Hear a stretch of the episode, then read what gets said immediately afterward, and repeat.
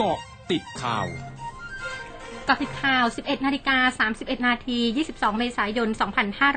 2565 ผลเอกประวิตรวงสุวรรณ รองนายกรัฐมนตรี ในฐานะหัวหน้าพักพลังประชารัฐระบุ พักจะประชุมคณะกรรมการบริหารพักเพื่อพิจารณาส่งผู้สมัครลงเลือกตั้งซ่อม สส ราชบุรีเขต 3 ในเย็นวันนี้ ซึ่งยังไม่ทราบว่าจะส่งหรือไม่ส่งผู้สมัครต้องรอประชุมก่อน นายอนุทินชาญวีรกูลรองนายกรัฐมนตรี และรัฐมนตรีว่าการกระทรวงสาธารณสุขในฐานะหัวหน้าพักภูมิใจไทย ระบุได้ให้กำลังใจนางสาวมนัญญาไทยเศษ รัฐมนตรีช่วยว่าการกระทรวงเกษตรและสหกรณ์กรณีลุยตรวจสอบปมทุจริตสหกรณ์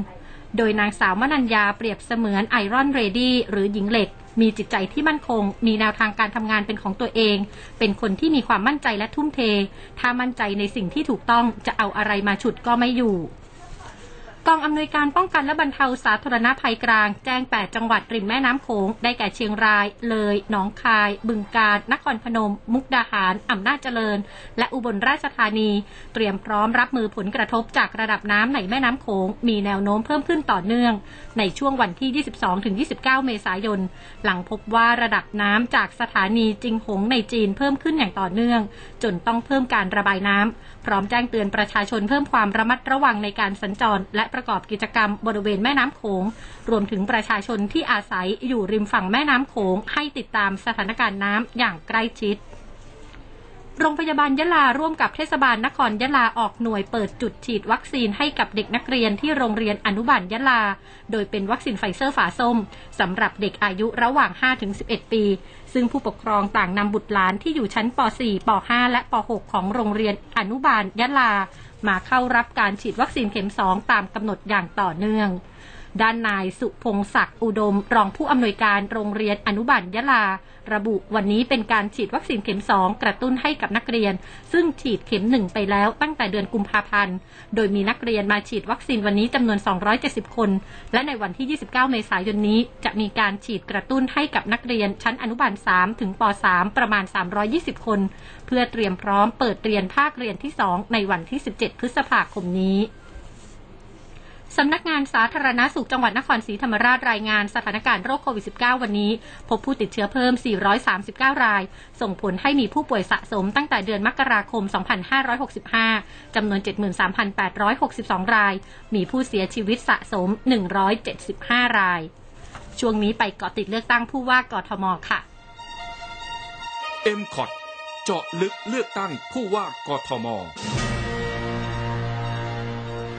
ายวิโรธลักษณะอดิศรผู้สมัครผู้ว่ากทม พร้อมด้วยนายพิรพลกนกวลัย ผู้สมัครสกเขตพญาไทจากพรรคก้าวไกล เดินทางมายังสำนักงานคณะกรรมการการเลือกตั้งหรือกกต หลังไม่ประกาศชื่อของนายพิรพลเป็นผู้สมัครสกเขตพญาไทเพราะกระทบต่อสิทธิของนายพิรพลอย่างร้ายแรง ซึ่งมีหลักฐานเอกสารแสดงชัดเจนว่าตามพรบการพิมพ์พศ 2484 กำหนดชัดว่าการเป็นผู้จัดพิมพ์หรือเจ้าของสื่อสิ่งพิมพ์ หากเป็นหนังสือพิมพ์รายคราวไม่ได้พิมพ์นานเกิน 2 ปี ถือว่าความเป็นเจ้าของสิ้นสุดลงโดยกฎหมาย พร้อมเรียกร้องให้กกตไตร่ตรองและทบทวนให้รอบคอบอีกครั้ง หากมีความเสียหายพักพร้อมใช้กลไกทางแพ่งและอาญาปกป้องสิทธิของนายพีรพล ด้านนายพีรพลระบุไม่ได้รับผลประโยชน์ใดๆ จากการใช้สื่อสิ่งพิมพ์ดังกล่าวในการช่วยหาเสียงเลือกตั้ง ซึ่งผ่านมา 28 ปีแล้ว ดังนั้นการใช้ข้อกฎหมายดังกล่าวมาตัดสิทธิตนเอง ถือเป็นการพิจารณาที่ไม่ถูกต้องและไม่เป็นธรรม โดยพร้อมจะใช้สิทธิทางกฎหมายในการปกป้องตนเอง ช่วงนาคืบหน้าข่าวอาเซียนค่ะร้อยจุดห้าคืบหน้าอาเซียน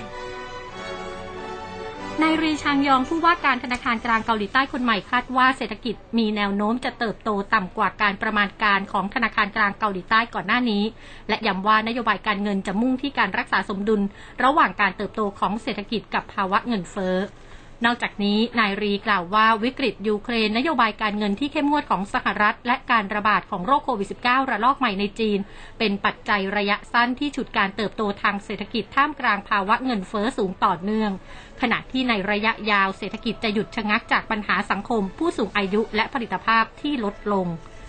ทางการกรุงโตเกียวของญี่ปุ่นอนุญาตให้บาร์และร้านอาหารในกรุงโตเกียวที่ได้รับการรับรองว่าดำเนินมาตรการต้านโรคโควิด -19 สามารถให้ลูกค้านั่งโต๊ะได้ 8 คนจากปัจจุบัน 4 คน และนั่งได้นาน 2 ชั่วโมง อย่างไรก็ตามทางการกรุงโตเกียวจะขยายเวลาเฝ้าระวังโรคโควิด -19 จนถึงวันที่ 22 พฤษภาคมนี้ ทั้งหมดคือเกาะติดข่าวในช่วงนี้ภัยดัญญางานสถินรายงานค่ะ